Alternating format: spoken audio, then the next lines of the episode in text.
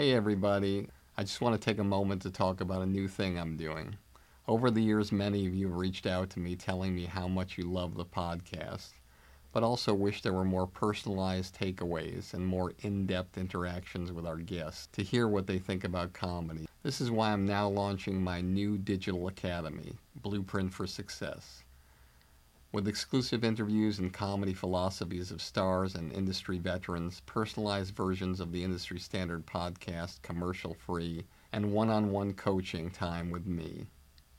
Blueprint for Success will give you the powerful tools that will take you up the elevator beyond the competition and reach the highest possible levels to achieve your dreams. Whether it be stand up, sketch, improv, acting, writing, producing, directing, hosting, radio podcasting, social media influencing, or even if you want a career behind the scenes as a manager or an agent. Now I'm here to help, personally. We'll go on an express train of comedy and entertainment like nobody else has before. You can find out more about Blueprint for Success and the comedy business on my website at barrykatz.com. Together, we'll take your career where you want it to go. Hey, everybody. It's Barry. I just want to let you know I apologize for not having the podcast out at the regular time this week. It's been kind of a trying week. I've had the hiccups for five straight days, and today's the first day they went away. I've been hiccuping an average of over 30 times a minute for five days. But there's a light at the end of the tunnel this morning with some nice remedies from family. I've tried everything. Thank you for sending every single thing under the sun as a solution for me to beat this thing. But this morning it finally subsided. So thank you so much for your support. But mainly the reason I'm on the podcast talking to you before the podcast is because I am presenting to you an interview with a guy who I consider to be a good friend in the business, John Ferriter, who just passed away. And as I celebrated my birthday, he passed away and he was my age. It's devastating when you lose somebody from your business at an age that you're not supposed to lose people. And this guy was a trailblazer an incredibly powerful agent, but experienced the highest highs and the lowest lows and became one of the few people that I consider to be the Jerry Maguire of agents in the real world. And to honor him, I'm presenting this interview that I did with him a few years back. And if you've never listened to it, you have to listen to it. It's really incredible. And if you've already listened to it, I strongly suggest you listen to it again. He was a good man. He tried to do the right thing. Sometimes in doing the right thing, he got his legs taken out, but he came back strong and was a very, very well respected person in our industry, even from the people that considered him their enemies. I was proud to work with him. I was proud to know him. And I'm proud to honor his memory you're going to see the whole thing happen again in the next couple of years once the agencies start going public. You're going to see the exact same thing that happened back with William Morrison and, Den- and Endeavor in 2009. You're going to see mergers, you're going to see acquisitions, you're going to see boutique agencies, you're going to see boutique representation companies, you're going to see people challenging the California Talent Agency Act. It's all about to change because the representation business is going to change. Nothing is going to stop that. Once once you start taking in money from people who are not connected to the entertainment industry and they look at this as a profit source. And they believe that because you have to provide a profit and loss statement to them and they come to you and tell you you need to go to your biggest client and tell them to take a deal for financial reasons because they need it for the bottom line, and you know you have a moral obligation and a fiduciary obligation to advise that client to do what's in their best interests, that is not always in the best interest of the company, and it certainly isn't in the best interest of the public company. That's about to happen.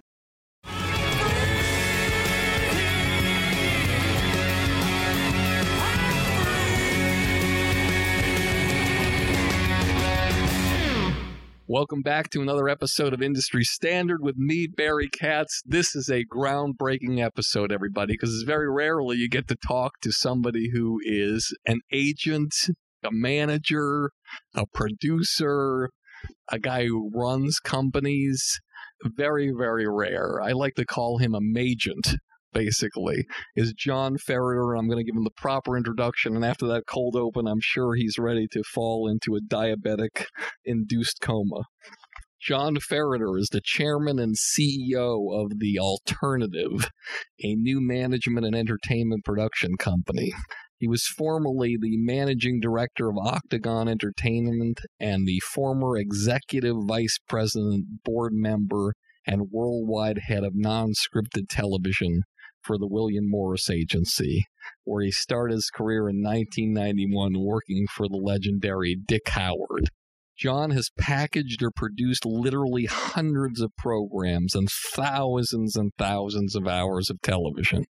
Among the shows he's been associated with include several Garth Brooks television specials, Arsenio Hall, the recent incarnation, the talk show, Blue Collar TV, Fear Factor, which was on for over 10 years on NBC, The Biggest Loser, Project Runway, The Man Show, Chelsea Lately, The Tom Green Show, Piers Morgan Tonight, Larry King Live, Dr. Drew, Donnie and Marie, Name That Tune, Celebrity Rehab, The Singing Bee, The Weakest Link, Miss America, and many, many more.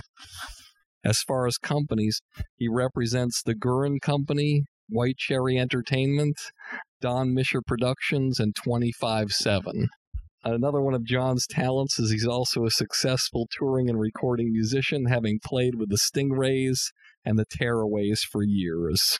John Ferriter is known within the charitable circles of Hollywood as organizing the NBC tsunami benefit that generated almost $30 million for relief for that cause. Ladies and gentlemen, please welcome my guest today. I'm very, very excited, John Ferriter.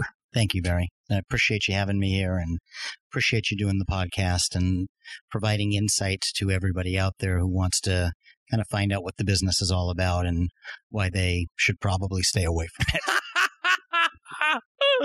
That's fantastic. As as someone told me many years ago when I first started at William Morris, they said, "Kid, you need to have the patience of a saint and balls of steel, otherwise you aren't going to make it."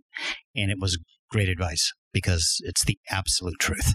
You started at William Morris in the early 90s. Tell our audience the first thing that happened to you that reflects that last statement that you made. Day two, the agent who hired me was a great, uh, great, great man. His name was uh, Dick Howard, rest his soul. He passed away uh, around 2000, 2001. Dick called me into the office and said, Hey, kid, can you keep a secret? And I said, Yeah, I think so. And he said, Okay, um, you can't tell anyone, but tomorrow morning I start dialysis. And I'm going to be going through dialysis three to four days a week. Uh, that means I probably won't be in the office. You're going to have to take me to the dialysis center, and then you're going to have to drive me home and you're going to have to do all my work here and then bring it to me up at the house so I can sign things. And then when I do come in, we're going to do self dialysis in the office, and you're going to have to help me uh, perform dialysis and take out my bags of urine when they're done. And for those of you who don't know uh, dialysis, normally it's common for people with kidney failure, and you have to regenerate the blood and the circulation of the blood, and it's a three hour process. It's almost like a cleansing and a transfusion kind of Correct. thing all at once. So, so three days a week, I took him to the dialysis center down on Pico, and these things aren't marked, you know. So it's not like the neon lights. We're going to the dialysis center. And these are huge machines that they're hooked up to, and they're the size of eight feet by four feet. Correct. And I would take him down and then um, bring him back and run the office and be in the office the whole time and answer the phones and coordinate all the paperwork and get on the phone with all the clients and have to convince all the clients that he just wasn't available and he would call when he could and my job was to make all the clients happy without letting anybody know what was really going on. And then the days when he was in the office, I would have to essentially do the dialysis with him, which involves putting fluids in and out of the, the body. So I learned early on this is not a job where you're going to complain about uh, picking up somebody's dry cleaning or getting coffee for them. I literally had to smuggle 20 pound bags of urine out of the office every day when he was there because he didn't want anyone to know because his fear was that the artists care about the artists that they would be worried they would think that dialysis was a death sentence and they would leave him. And i was so naive. I said guy you're the greatest guy in the world. Who would want to leave you? Like you're you're a fantastic agent. And i learned you know later on through experience real you know real life experience that you provide a service you know, for the artists. And as long as you provide the service, um, a lot of them will stay with you. Some are always looking for greener pastures. They always believe, you know, the grass is greener on the other side. And some just don't care. If they don't feel they're getting serviced the way they want to be serviced at that exact moment, they'll leave. And the business had changed that used to be being an agent or being a representative. There used to be kind of a gentleman's agreement between all the representatives that you wouldn't poach clients. And it completely changed and it was going through a change at that point. If people realized there was a weakness, they would try to exploit it. Talk to our audience about when you noticed that change happening and what was the first time you noticed that there was a shift in the thinking and somebody you noticed was being poached by another agency or your agency was poaching another client? Well, in the early 90s, our agency wasn't capable of poaching. They were William Morris was in disarray because they had been picked clean by CAA the previous by CAA and ICM the previous three four years. CAA picked them clean of most of their top tier clients. Which clients at the time switched agencies? I can't remember who went where, but right before I got to William Morris, they lost Julia Roberts, Tom Hanks. It was people along those lines. Prior to that, they'd lost Pacino and Redford and all those guys. But what ICM did and CAA did, and like I think it was 89, 89, 90, right before I got there, is they poached the agents. They poached a lot of the female agents who believed they were underpaid. And from my understanding, they were underpaid. They weren't being paid the same thing that the men, the male agents, because William Morris was always known as a boys' club, a man's world there. Correct. So when I got there, they had literally just gone through the decimation of the agency. The first time I saw firsthand how someone gets poached when I worked for Dick Howard. Dick had a few clients, uh, a couple directors, a couple producers, and then he was really known as kind of a music, country music crossover guy with the Oak Ridge Boys, Marie Osmond, Kathy Mattea, Patty Loveless, Tammy Wynette, a bunch of people that just made good money all the time. We're always on the road and made money. And I remember about three, four months into being at the agency, Patty Loveless got poached by a, an agency called Triad. And I remember it happened on a Friday afternoon, and everybody was panicked because it turned out no one had her home phone number. The only contact they had was through, you know, the manager, and the manager wouldn't let anyone talk to her. And that was the first time I actually sat in a room and I watched what happened, the reaction where they realized that they had been poached and they'd been picked clean on a client. Take us through the when you were in the room, what you noticed. Um, how do agents react? A lot of anger, but a lot of guilt. So the first thing that happens, and by the way, whether you're a client or an agent and you leave the agency, or you know there's some sort of a separation between um, the client, the agent, or the agent and the agency, the first thing that the institution usually does is they say, "Oh, we don't want him anyway." It's a defense mechanism. Oh, you know what? We don't want to be in business with Dane Cook or whoever the client was. That's the first reaction, and that lasts for a couple hours while everybody voices they have to voice the fact to actually accept, hey, we just lost this client. Then it starts to set in. Well, why did they leave? Did you just get poached because somebody offered them a deal where they have to pay less commission or whatever it is? And then no relationship, representation relationship is perfect. There are always cracks. You can do the greatest job in the world for a client, and they go to a club and meet a girl, and her brother is an agent at some other place, or her brother's a PR person at some other place whose brother happens to be an agent somewhere else. And the next thing you know, you lose your client. You don't even see it coming. So the thing that I noticed, which I thought was most interesting at that point, is no one at William Morris even saw it coming that they were in jeopardy with the client. The second thing I noticed was no one actually spoke to the client. They all spoke through the manager. And I remember at that time, so this was probably late 91, I remember at that time thinking, I will always only have a relationship where I'm a, I can speak directly to the client. No problem speaking to the manager or speaking to the agent or the publicist or anyone on the team. I welcome that. But if I don't have a direct relationship with the client, I'm not going to represent them because I don't ever want to be in that situation where someone is representing my words to somebody else. I'll do it, right or wrong. Bernie Brillstein told me this profound thing that I'll never forget. He said, Kid, if the light is flashing on the phone and it's a client on the other end and you have a pit in your stomach, fire them. It's good advice. Tell us a time when you were feeling like that pit in your stomach but you just fought through and you're like nah Well, I usually I usually had that feeling when the light was flashing and it was Bernie Brillstein on the other line. Bernie hated me. Um, he hated you yeah, I did a project with him once. I was doing a project with Dan Finnerty and the Dan Band, and I had sold it to uh, Jeff Gaspin, who was running Bravo. we just know. had him on the podcast Jeff's the best. And Jeff had bought it because I got Jeff and his wife to come see the Dan Finnerty show on a Friday night in Hollywood. Karen Gaspin loved it. So Jeff said, why not? We'll do a special. And I had uh, packaged the whole thing and I put McG into it to direct and produce. And I put Steven Spielberg into it because he was a fan of McG's. Uh, Jeff was paying a low license fee. Nobody was making any money. We were all doing it for passion. And a week before, Dan calls me up and says, uh, Hey, my wife Kathy introduced me to one of her friends. He's my new manager and he wants to meet with you. And I said, Great. Who is it? And he goes, Bernie Brillstein. So I said, Okay. Um, so Bernie's your manager now. What about, you know, Dave, who was your great manager? Well, he's kind of out. Here's what I'm doing. so I had to go meet with Bernie. And when I walked into Bernie's office, he looked at the deal and he said, You know, this deal's crap. And um, I don't see my credit in here. So I want you to take care of this and do this and do this. And he said, and uh, I need an EP credit on this. And you know what? Spielberg's not doing anything, so let's get rid of Spielberg. And I looked at Bernie and I said, uh, Bernie, this is not Ned Spielberg we're talking about.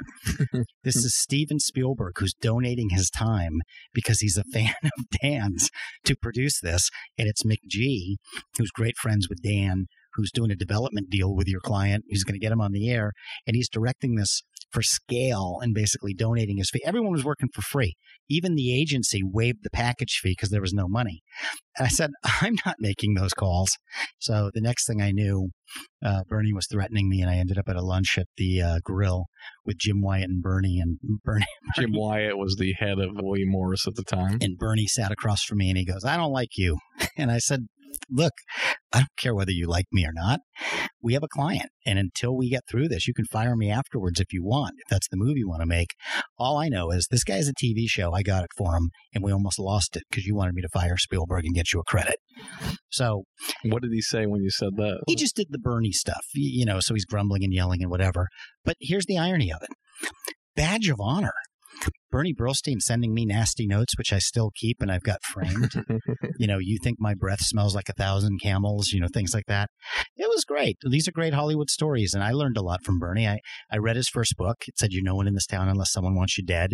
I remember saying to Bernie, I guess I'm someone in this town because you want me dead. that's fantastic So no, but it's look, we have all these experiences that go on. It's in the Jerry Maguire sequel that they're making. They call it a John Ferriter moment now. So you know the the irony. You, you mentioned the merger in, in the opening. I was on the board, and there had always been conversations about. How many people were on the board? There were 19 that were on the board. 19. How many of the 19 were actual agents at the company, and how many were people who weren't in the office every day, but they were advisors? No, no, all 19 people that were on the board. I can't say they were all agents because some were administrators. Yeah. I wouldn't call Irv Weintraub, who was the COO at the time, an agent, but he certainly was a an administrator and a board member. But there were 19 people when it came time to the merger vote. Uh, the vote about a week and a half before I had it blocked. I had 10 votes against it and nine for it. And we were going to block the merger. Time out for a second. You're saying that you had 10 votes against. You're one guy. How could you have 10 votes against it? Because what we realized was the people who really wanted to push the merger forward were going to benefit financially. And there had been the appearance of self dealing. And when we started to ask the questions about why it was happening, there's one thing I want to clarify. I was never opposed to doing a merger for William Morris. The motion picture department was in tatters. It needed help. There were some senior leaders who were just terrible leaders, and they needed to be replaced. I was always in favor of doing some form of a merger to help make the company stronger that was just a bad deal for the William Morris agency, and it doesn't exist anymore. William Morris Endeavor is basically Endeavor, and many, many people lost their jobs. And in my my opinion, people were not being told the truth. That's the reason why I voted against the merger. I was the only one who voted against the merger on the William Morris side. But you're on a board with 19 people. And when you're on the board, I would imagine you get to the conference table and there's a packet on the table that has the yellow and black book merger for dummies. No it doesn't. It, it's it, and i wish it was that way because who knows what would have happened. I may have never lost my job if someone had taken the time. There there was such a rush and such a push to get the deal done. Why was there a rush? You'd have to talk to the other people about why they voted for it and who pulled what money out of it. I read all the contracts. I was one of the only people who actually got all the paperwork and read all the contracts. And even though I was sick at the time, I had contracted MRSA, and which later put me in the hospital. Where I, I don't know what MRSA is. It's a deadly staph infection, and that's what I went in the hospital with and flatlined while I was at Cedars. You but, flatlined. Yes. How long were you flatlined for? Roughly four minutes. Let's see what four minutes of dead air sounds like on a podcast, and then you'll see how long it was. Yeah, that's a different show. We can get into that. We can do John Ferriter voices from the other side and talk about that. But going going back into the into the merger and into to that aspect, there was a rush and there was a push to get it done. And there were people on both sides who wanted it done no matter what, and it was going to get done. So when we had been having the initial conversations, there were a lot of people who, who had doubt. And I believe if we had taken more time, either the results would have been different or the merger might not have happened at all. But then people got scared. And the one thing you know, because you've done this for a long time quite successfully, just like clients get scared and they want what's familiar to them and they don't want to buck the system sometimes, same thing happens with agents is they get scared. They've got house payments, car payments, kids need braces, private schools cost a fortune in this area. They're concerned about insurance. Uh, family members have cancer, have health issues that they're dealing with. So people got very quiet. And as a result, uh, I'll never forget the day of the vote because we walked in a room. William Morris was founded by a guy named Zelman Moses in 1898. He changed his name to William Morris. He started uh, representing jugglers and clowns and making money with them. We still do it to this day. And um, the company was 111 years old. And we walked into the room at the Beverly Wilshire, and someone said, "Okay, let's uh, take a vote. Let's do a show of hands." And I went, "Wait a minute. We're not doing a merger where we're going to change the name of the company and do all this stuff without discussion first and by doing it with a show of hands. We're going to go around the room and everybody can enter their vote. And, you know, I, I want this to be a roll call, but I want to talk about it first. Now, at the point when you said that, out of the 19 people, I would imagine you're not number one on the depth chart, but you're not number 19, but you're certainly not in the top 10. Yet you're raising your hand and speaking and saying, hey, listen, we're not doing this. And there's at least 10 other people who are more powerful than you in the room. Yet you're well, there were 18 more people who were more powerful because they all voted for it. But look, here, here was here was the reality. I was not opposed to a merger. The company was in trouble. There was bad leadership. It was a bad, failing motion picture department. If I had called you back then, and I think you had Dane Cook, who was white hot at that point, and said, "Hey, we want Dane Cook at this agency," you would have, out of courtesy, given me a meeting. You would have talked to me and you would have said, John, if it was all about your area and doing specials and comedy and game shows and non scripted and sketch comedy and all this other stuff that you've been involved with, I probably would have had a shot. But if I had looked you in the eye as an industry professional and said, We are the best agency for your client and we can turn him into a, a movie star, you would have said, John, you're delusional. And you would have been right. So the problem was we couldn't sell certain aspects of the agency and promise full service because we weren't giving it. The agency wasn't doing it. And the irony is you're going to see the whole thing happen again in the next couple of years once the agencies start going public. You're going to see the exact same thing that happened back with William Morrison and, Den- and Endeavor in 2009. You're going to see mergers, you're going to see acquisitions, you're going to see boutique agencies, you're going to see boutique representation companies, you're going to see people challenging the California Talent Agency Act. It's all about to change because the representation business is going to change. Nothing is going to stop that. Once once you start taking in money from people who are not connected to the entertainment industry and they look at this as a profit source. And they believe that because you have to provide a profit and loss statement to them and they come to you and tell you you need to go to your biggest client and tell them to take a deal for financial reasons because they need it for the bottom line. And you know you have a moral obligation and a fiduciary obligation to advise that client to do what's in their best interests that is not always in the best interest of the company and it certainly isn't in the best interest of the public company. That's about to happen. So you're about to see the big bang theory and nothing is going to stop it. It will provide opportunity for certain people, but you watch what's about to happen. You watch when public companies get a hold of these agencies and the clients start to realize what the agents are actually making and where they make the money and from what sources they come from. And you watch when some up and coming movie star realizes that their agent flies pi- private and makes more money than them. You watch how long they stay with them in that agency. Hey, everybody. I hope you're enjoying this episode as much as I am. If you made it this far and you haven't fallen asleep yet, then you must be the type of person who's serious about having a career in the comedy business. That's why I'm offering you my Blueprint for Success, a one of a kind all access pass into my knowledge and experience after over 40 years of working with the best of the best in this crazy entertainment industry. I'll tell you all the stories, all the philosophies, give you all the great special guests, and even give you one on one private consultations to help you expand, enhance, and skyrocket your comedy career. Just go to barrykatz.com and click on Blueprint for Success to learn more about my groundbreaking digital academy that I've created just for you. With it, we can take your career so far that one day, instead of listening to this podcast, you'll be interviewed on it.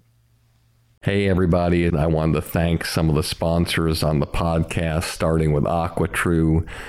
If you haven't bought this countertop water purification system, you have to do so. It's incredible.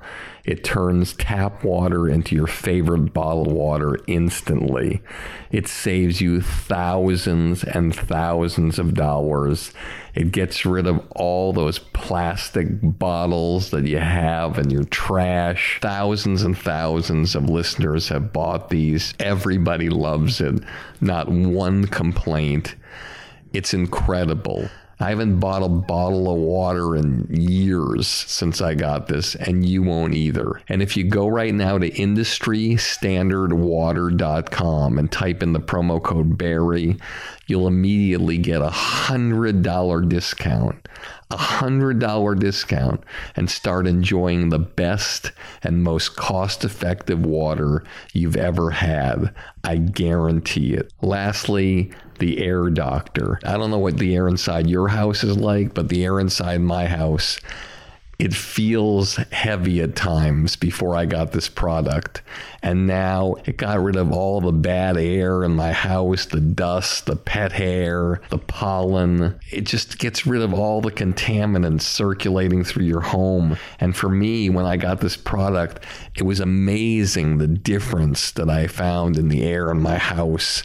And it's normally $600. And you can check Amazon right now and you'll see. But for all of you listening today, I can offer you $300 off. $300. Just go to airdoctorpro.com and type in the promo code Barry. That's airdoctorpro.com, promo code Barry, and save $300 and get rid of all the bad toxins in your house and start breathing the cleanest and healthiest air in the world. Now, you had mentioned earlier that in the early discussions, there were 10 people that were not in favor of the merger and nine that were. Now, this is the William Morris side. We're not even talking about the Endeavor side and their meetings. We don't know what their meetings were like or who was voting for or against there. But on your side, you said in the beginning, you and nine other people were like, eh, I don't think this is a good idea. How did it change so rapidly? Well, if you've ever watched an episode of Survivor, people start making deals. What's in it for me? There, there was a great quote a friend of mine said to me, and I'm going to attribute it to David Geffen. I wasn't there, so I don't know whether he said this or not, but I'm going to attribute it to him because my friend said he said it to him. And it's a great quote. And because he said to my friend when he was questioning something, he said, Your problem is you just don't understand what some people will do for money. And when you get in a situation, I mean, look, in 1991, how many agents drove Ferraris? What, maybe Gavin Polone? drove Maseratis, Aston Martins, you know, Carreras, things like that. A couple of music agents. Everyone drove Cadillacs and those stupid green Jaguars and all those things.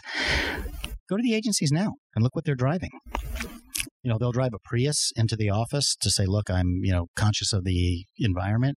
And then they go home and they're driving maseratis and ferraris and all these other things. No one made that money before but they do now. The business has changed. It, it's completely changed. In 1990 91 did you ever see an agent from william morris call over to daily variety or hollywood reporter and say hey i know you're writing that article on uh, this new deal we did. Make sure you put he's represented by me and represented by you know the uh, you know so and so at the law firm of Dewey Fuckham and Howe, and so and so management company, and so and so PR. I mean, now there's so many attributions to all these things. It didn't exist back then because we were all anonymous. When I first heard Barry Katz's name, I, you know, I thought of George Burns. That's George Burns' best friend. He's got to be 90 years old. The guy's been in the business for 70 years. And I walk in and see this young, strapping, you know, big guy who's, you know, probably younger than me. And I doubtful. And I kind of look up and I'm like, oh, wait a minute. Uh, the perception was completely different, and it's all changed. It's all changed because now, I mean, look at Scooter Braun as a as a manager. He's a mover. He's a shaker. He's a great manager. He's built this great company. He's got almost a million Twitter followers or something. And and by the way, good for him. He deserves it. He's built an incredible business. But the managers and certain agents and certain players, so to speak, have become stars in their own right. That's one of the things that I worried about when I started this podcast in my spare time. And again, for those who don't know, John and I are doing this during our lunch break. Sure. But it's a situation where no matter what you're doing and you're trying to do something that will sort of pull back the curtain on the business and help people, there's always going to be somebody out there saying, well, why did you take your lunch and do that with John Ferriter? I mean, you could have been making calls for me. me. Okay, but I'll tell you something. this is what I learned. In I was at William Morris from something like August 21st, uh, 1991 to, depending on who you talk to, October 16th, 17th, 18th, or 19th, uh, 2009, when they fired me. They violated my contract. They locked me out of the building. They fired me. And that's why there was a lawsuit. But for that 18 years, as I was there, or 18 years plus, I was transactional deal, deal, deal, meeting, deal, call, deal, sell, sell, sell, sell. Before I got to William Morris, I'd written 250 songs. I'd played in a band for years. I played every crappy club in LA and Santa Barbara. I'd been on the road. I'd opened for REM, the Bangles, Guns N' Roses. I had a whole different creative side. And the moment I got to William Morris, they subjugate the creative because they want you to be transactional because it's about making money. When I got out of William Morris, my Jerry Maguire moment was not in the merger. And my Jerry Maguire moment was not when I flatlined at Cedars and my clients, you know, that Ryan Seacrest and Chelsea Handler and people like that left me when I was in a coma. That wasn't my Jerry Maguire moment. My Jerry Maguire moment was when they locked me out and called all the clients and said I had resigned and I hadn't. And then I had to go to the 200 some odd plus clients that I had, and I realized only about 12 stayed with me. Okay, that was the moment where I went, oh, where's the goldfish? Like, this does not end well. And I had to rebound and rebuild myself out of it. But what I learned in the process of going through all these things is that I came out of it and I went, okay, well, this happened. I can't change it. I can't go back and suddenly say, oh, gee, I was wrong. You know, I'm support the merger. I think this is good. Gee, Ariel Emanuel, I think you're the best guy to run this company. You know, I never felt that way. I still don't feel that way. They can make as much money as they want. And I think it's great and they should because it's their company. They can do whatever they want with it. But they killed what was the William Morris Agency. It's dead. It doesn't exist anymore. And that part of Hollywood is gone forever. But what I learned was part of my rebirth is I got the opportunity to change my life from being 100% transactional to getting back on the creative side and getting balance in my life. And the stuff that I was missing, which I think also contributed to me getting, getting sick and getting ill, was that I didn't have the balance in my life and I needed to get the balance. I needed to get all the toxic stuck uh, stuff out of my life, and I needed to get that creative balance back in. So by leaving William Morris, even though it wasn't my choice, I was fired. So by that happening, and everyone thought I'd never be fired because of the money I brought in and who I controlled and everything, but anyone can get fired. Anyone. What I realized was it's almost like between that and flatlining at Cedars, it's almost like if you believe in God, God had said, Act one of your life is over. We're now going to take an intermission. And act one of your career is over. We're going to take an intermission, and I will decide solely by myself, because I'm God, whether or not you get an act two. So let me check the reviews, and I'll come back and I'll get back to you. That was that four minutes that I flatlined. And that was really what I went through on October 19th when I was locked out of the building when I was testifying in a, a lawsuit against uh, Jillian Barberie. And they knew I was in court and my phone was off. And that's when they called all the clients and said I had resigned. That was the moment where I had to really look in the mirror and say, okay, who am I and who am I going to be? Am I going to be a victim or am I going to be a survivor? Am I going to be a quitter or am I going to be a winner? And I can never beat them by trying to be an agency. So, as far as I'm concerned, I probably will never be an agent again. It ended at that point, you know. And by the way, and I don't know what agency would ever hire me because I will tell them the truth, and most of those agents just aren't very good. So there would be a complete bloodletting if I went into any of these places because I demand a higher quality of service. But I had to decide at that point who did I want to be from that point on going forward. And it was more important to me, I realized at that point, to do right than to be right. And that was part of the transition in my life and in my growth. So you're in the room, you raise your hand, and you say, well, wait a second. We got to go around the room and talk about it. Did they do what you said, or did they continue with the process that they were doing? They did what I said. We changed what we did. Okay, so you had an impact in the room. Most people looked down because I think, well, I won't say I think. I will say I know because six years have gone by, so I've spoken to so many people. Most people have come back to me and have said, You were right, we should have listened to you. But most of those people who've said that to me lost their jobs. So you go around the room. If you remember correctly, what number were you when you spoke in the chain of the people who spoke out of the 19 when you voiced your no vote? Was it you were the first guy to speak? Were you the ninth person to speak? The 18th? I was 14th or 15th. So at that point, when you speak, you already know it's already passed. So I just asking you this question because I just think it's important because I'm trying to understand your philosophy here. So at the 14th person, it's already passed.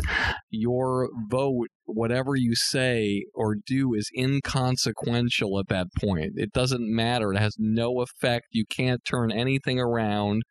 You're a very smart man. You had to know that when you voiced your opinion after everybody had talked, that there were going to be ramifications walking through the building. Why did you express your opinion when it had no impact at that point?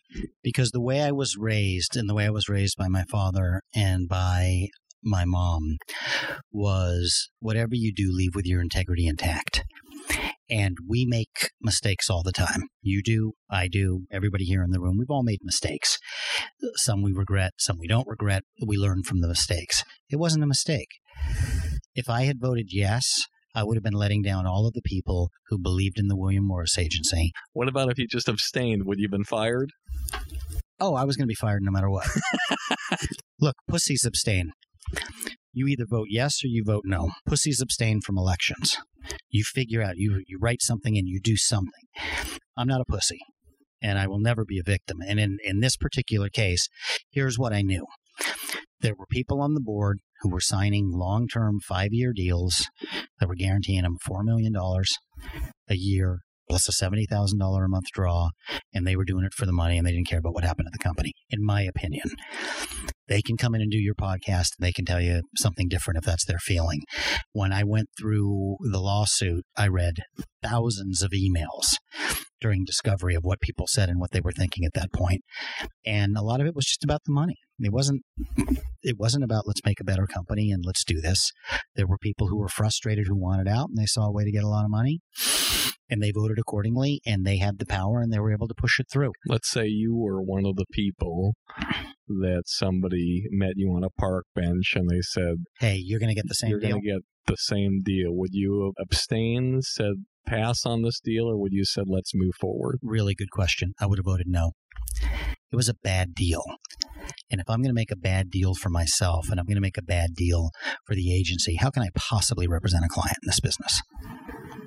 How do you make a bad deal with a merger between a 111 year old company and a company that really was rising like a rocket ship? They weren't. You say that because you were in business with them and you had clients with them. You know, so there's a different face they put on when they're in business with you. There are different things they say about you when you're not or when you pull a client. And most people aren't in that room when that happens at an agency. A lot of these agencies have the mentality, it, it, it's like the geek fraternity. They're the guys who couldn't get laid in high school or college. They're they're not you know they're they're part of a they're part of a pack in terms of what they do and that's the attitude when you're in these staff meetings. Uh, you'd have to go back and look at all the financials and and I don't really want to get into what all those financials were but I didn't see in either case fiscally sound companies getting together. I saw a company that was hurting fiscally that had an opportunity to take over William Morris, and my hat's off to them. They did a great job. As far as I'm concerned, they stole the company away from those guys. William Morris had lots of money from different sources, but they were bloated. There were a lot of agents who weren't uh, producing, who weren't that successful as far as I was concerned, and they were being paid a decent amount of money and they were staying there. There were agents who were rising through the ranks, who were put in positions of authority, who legally should not have had the ability or the authority to supervise an assistant. And they were making decisions there. I mean, it's it, it's very much like you know watching Rome burn. You know, when you're in the middle of it. Hey, everybody, let me remind you one more time about my new blueprint for success. It's a project I've spent months and months working on just to help you jumpstart your comedy career and beat the competition. Whether you want to do stand up, sketch, improv, acting, writing, producing, directing, radio, social media influencing, or even if you want a career behind the scenes as a manager or agent, Blueprint for Success will give you all the tools you need to take your career to the highest levels. With exclusive interviews, my top 50 commercial free episodes from industry standard, one on one coaching with me, and unprecedented access into my knowledge and experience from over 40 years in this crazy business. I guarantee you that with Blueprint for Success, you'll become the creator you've always dreamed of becoming. No one's asking me to do this. I want to do it because I want to help you become truly undeniable. So just go to barrykatz.com, click on Blueprint for Success, and start your incredible journey today. I truly can't wait to work with you to help you change the trajectory of your comedy career forever. And you mentioned that they killed William Morris forever. So let's analyze this. This is six years ago. How many people were on the Endeavor board that was meeting that you guys weren't privy to? The partners they had were 28. I, I don't know what their board was, but there were 28 people who voted. They all voted yes. 28 people from Endeavor that voted yes. 18 out of 19 at William Morris that voted yes. So, out of the 19 people at William Morris six years ago that were in that room, how many still work for William Morris? It's a good question. I think seven. Seven. So approximately 12 people are no longer working who were in that meeting at Endeavor. Actually, talk to me January 1st at maybe six. Out of 28 people in that room in Endeavor, how many are still at the company? I don't know the exact number, but I think it's 28. Could be 27. Got it. So that's what you mean. It was an inside job.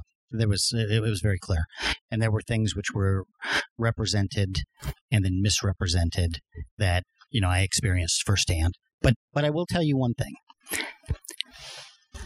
I have no regrets over anything that I said or anything that I did because I believe I was able to do what was right was right for the people who were essentially my constituents, um, who I represented when I walked into that board meeting, and I've got no regrets with it whatsoever. And I look at where I am life wise now, the experiences I've had, although some of them have been very difficult. It was very difficult to be in a lawsuit for two years and, you know, read emails of what people said and um, I came up with a new phrase you know people say characters who you are in the dark.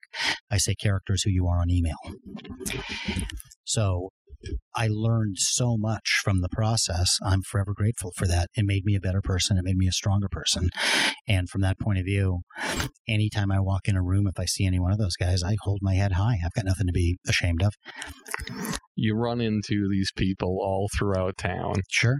Tell me somebody or a group of people that were in that room that if there was a true serum in your veins, you'd say, you know what?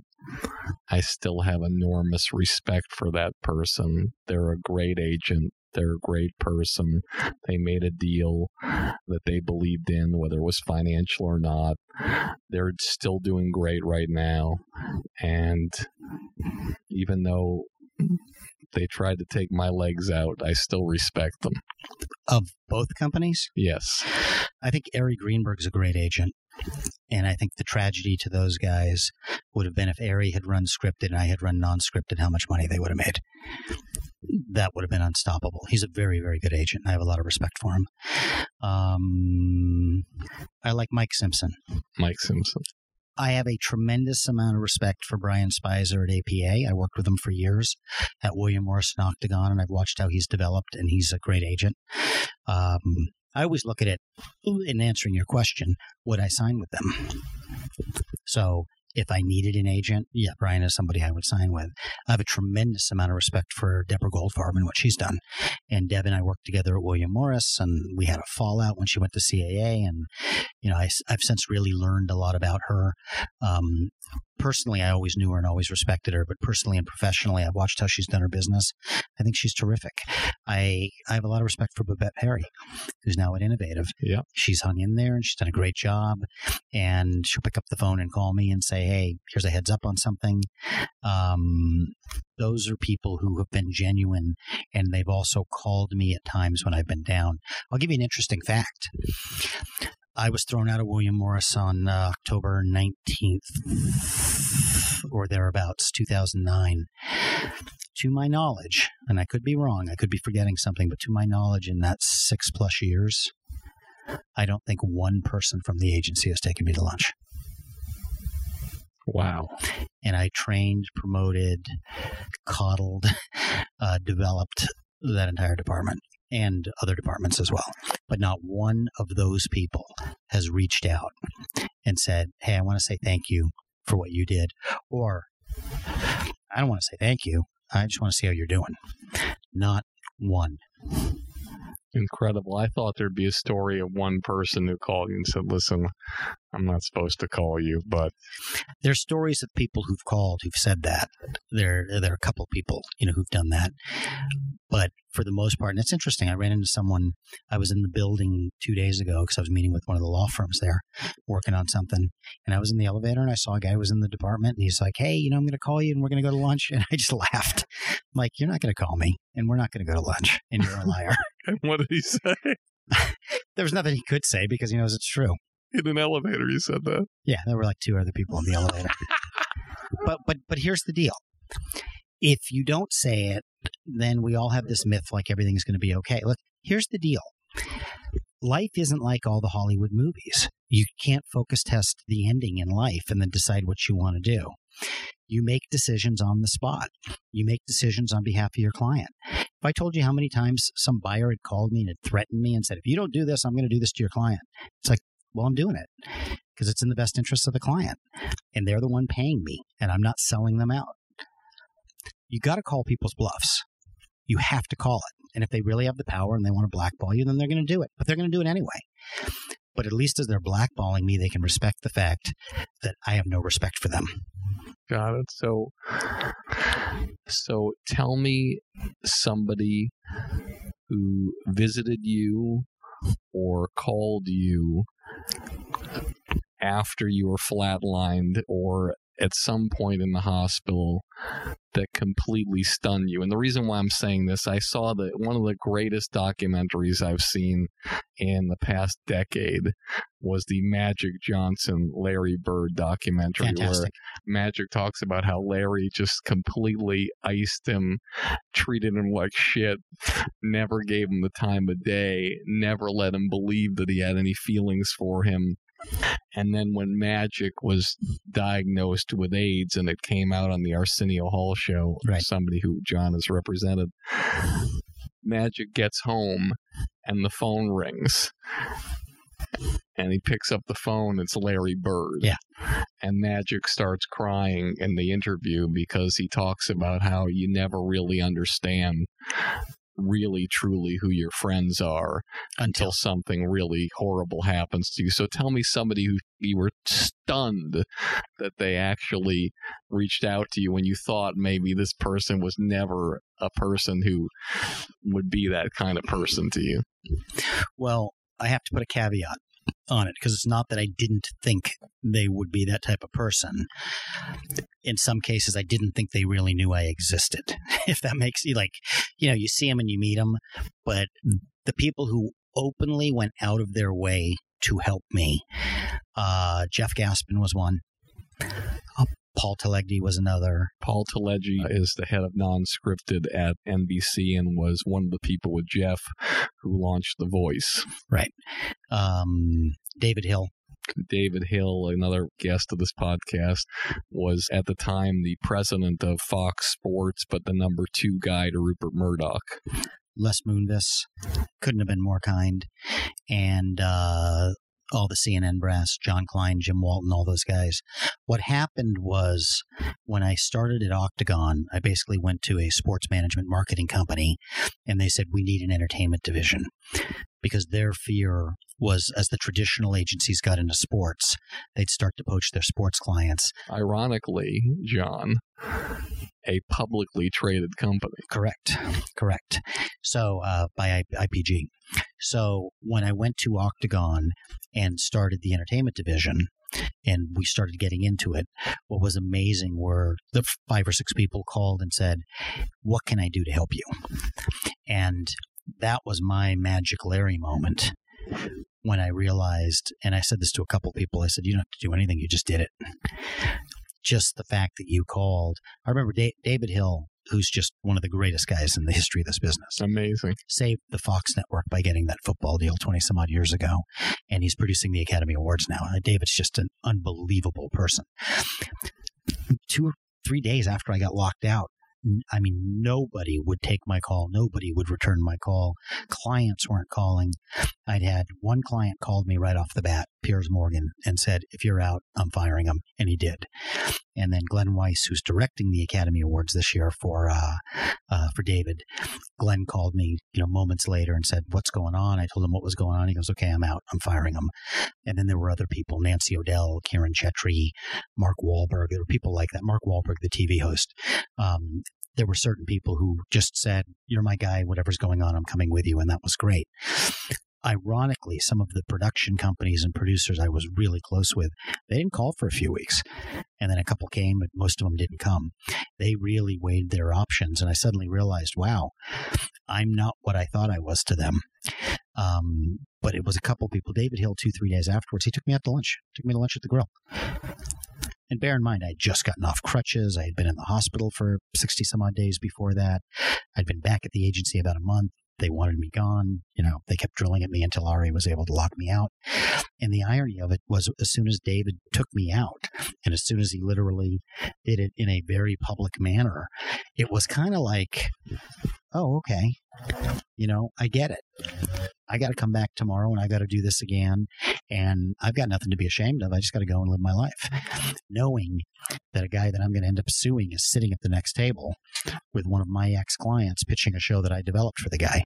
So, you know, it's when you have clients and you separate with them, it's you know having a client list is like being married to 50 different people and trying to make all those marriages work.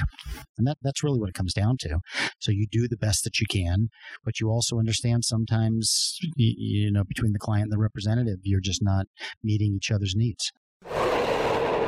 And that wraps up part one of our podcast. I just wanted to thank my incredible partners, starting with AquaTrue, the revolutionary miniature countertop water purification system that works straight out of the box. Plug it in, fill it with tap water, and immediately turn your faucet into your favorite bottled water for pennies.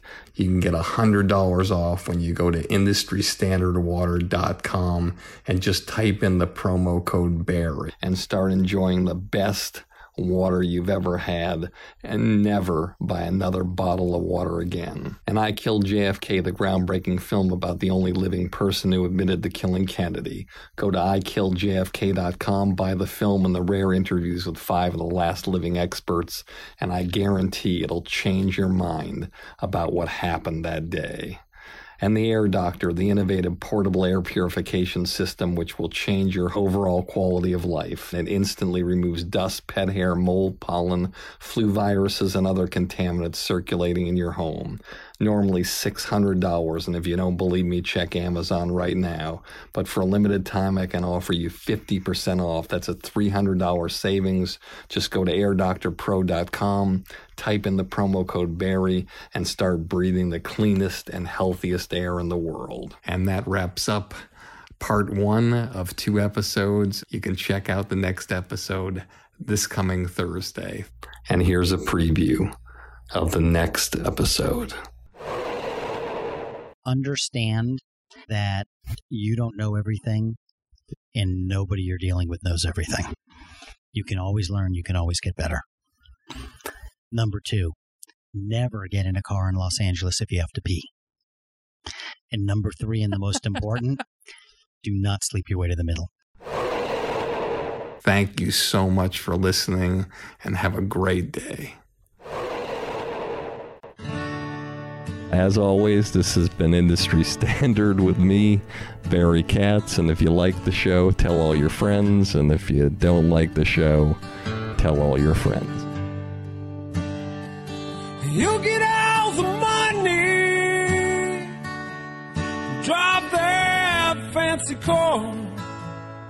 All the people love you, cause you're going far. Life is for the dreamers. They have all to gain. It's never quite over till it all feels the same. You pick your own poison,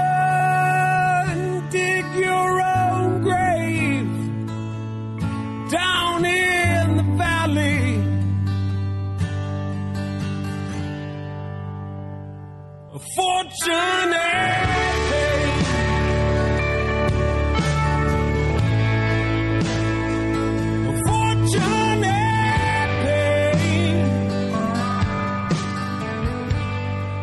Thank you for listening to Industry Standard with Barry Katz. If you'd like more info on our schedule of new episodes or how to reach Barry through Twitter, Facebook, or email, go to barrykatz.com. Before you leave, please take a moment to subscribe to our podcast, leave a comment, and rate it, even if you think it blows. Thank you for your support and have a great day.